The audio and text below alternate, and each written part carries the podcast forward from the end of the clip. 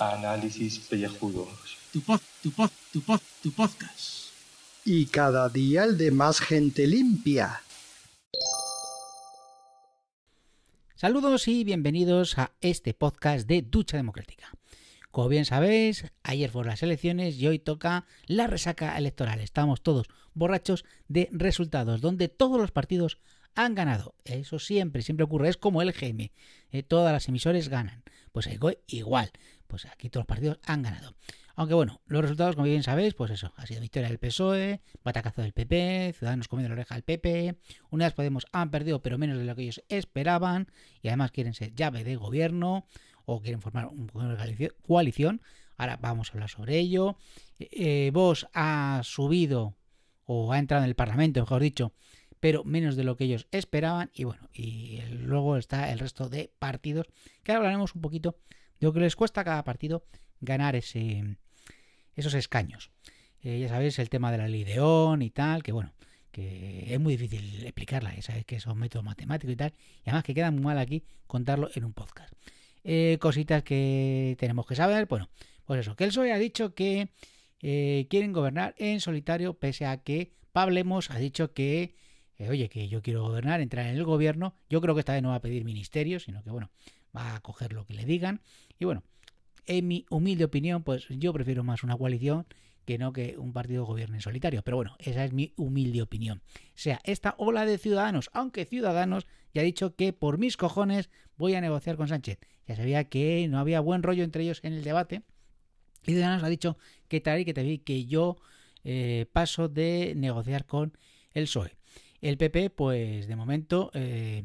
Pues a pesar del batacazo, Pablo Casado ha dicho que descarta su dimisión y a ver lo que pasa en las próximas elecciones. Y como he dicho, Podemos, pues eso, que quiere entrar en el gobierno y luego pues los demás pues que han ganado todos. Recordemos lo de Vox, que decían que han llegado ahí para incordiar, van a incordiar mucho. Ya veremos si no se convierte un circo el Parlamento.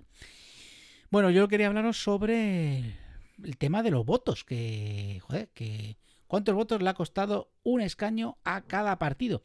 Esto es interesante porque es una noticia del País y, oye, está bastante bien y tiene que ver con la famosa Ley D'Hondt y lo que cuesta, pues que un voto aquí, en Madrid, no es lo mismo que un voto en Cuenca. Porque por el tema de la proporcionalidad y tal, y que también pues esto se hace para el tema de pues que haya gobernabilidad, por así decirlo, ¿vale? Entonces... Es curioso cómo quedaría el Parlamento si en lugar de ser un Parlamento que se utilizase la Ley D'Hondt, pues se utilizase la circunscripción única. O sea, yo, por ejemplo, es curioso. Por ejemplo, el PSOE en lugar de 123 ganaría 105. Podemos en lugar de 42 ganaría 51. Ciudadanos en lugar de 57 ganaría 58. El PP... perdería 4, se quedaría con... Perdón, 5, se quedaría con 61 de los 66 que tiene. Y el que más perjudicado es Vox, que de 24 pues podía tener 37. Luego el resto de partidos pues se queda igual, a 38 diputados que hay que repartir. Pero vamos a ver lo que le cuesta a cada partido el conseguir un escaño.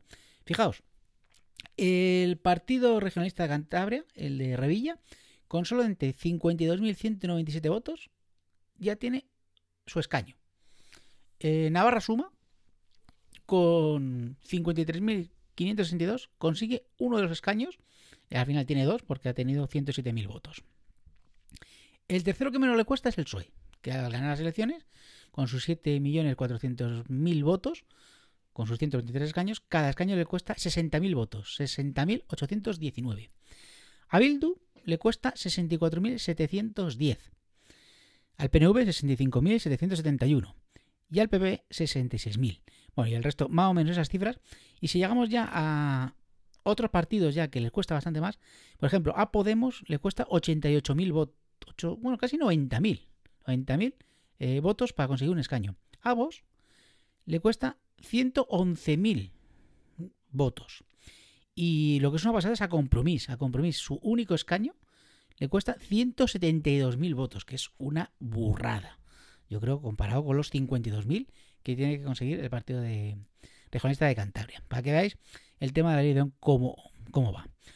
Y bueno, es curioso porque parece ser que el diputado que menos cuesta es creo que era el de Ceuta Melilla, no me acuerdo, con 8.000 votos, pero en cambio, uno de los que más es el de Barcelona, el de la Cayetana, que creo que eran 115.000 votos, o sea, una burrada, ya que era el último que quedó.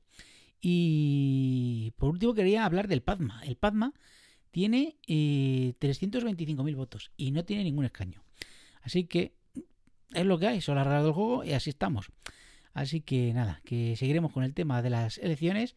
Y bueno, después de este interesante tema, yo creo que es el tema más interesante que hemos tocado, y además con documentación, en los últimos 200 programas. Venga, mañana más, que mañana quería comentar el Juego de Tronos, que ha sido un capitulazo, pero bueno, eso ya en otro momento. Venga, un saludo para todos.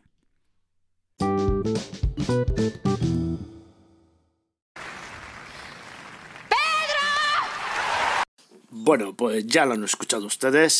Felicidades a Pedro Sánchez, también al amado líder. Bueno, los que sepan ya sabrán de qué va el chiste. Y bueno, pues no sé, ¿no? Cómo han quedado los escaños y esto. Si ya Julio lo ha dicho ahí. Yo lo único, un corolario, como se diga eso, la ley de D'Hondt esta es...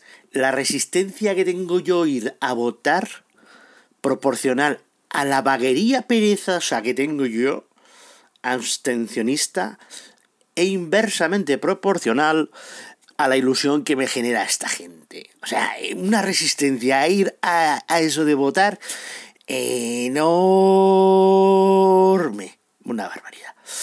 Y total, está todo el pescado vendido. O sea, la gente ya estaba posicionada antes de que esta gente hiciera irse a las elecciones, ¿no? Si básicamente los resultados son los previstos, ¿no?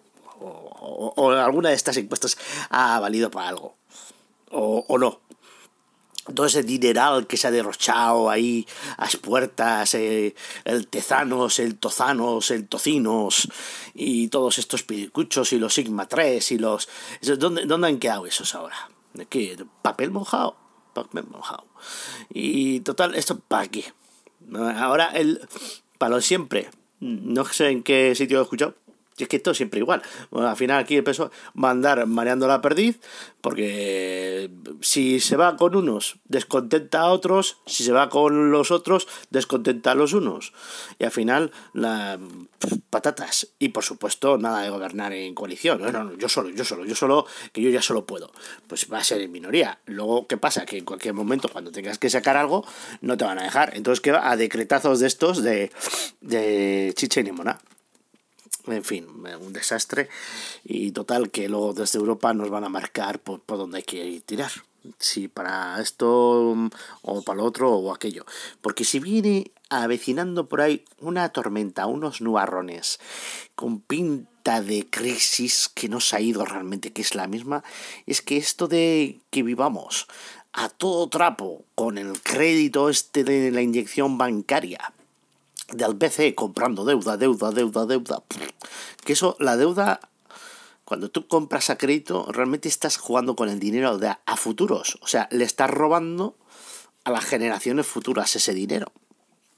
Y claro, la gente no se cosca. Y entonces yo como no tengo descendencia, pues a mí que no me miren. Pero aquellos que tengáis hijos, pensároslo. El día de mañana ellos van a tener que pagar los platos rotos.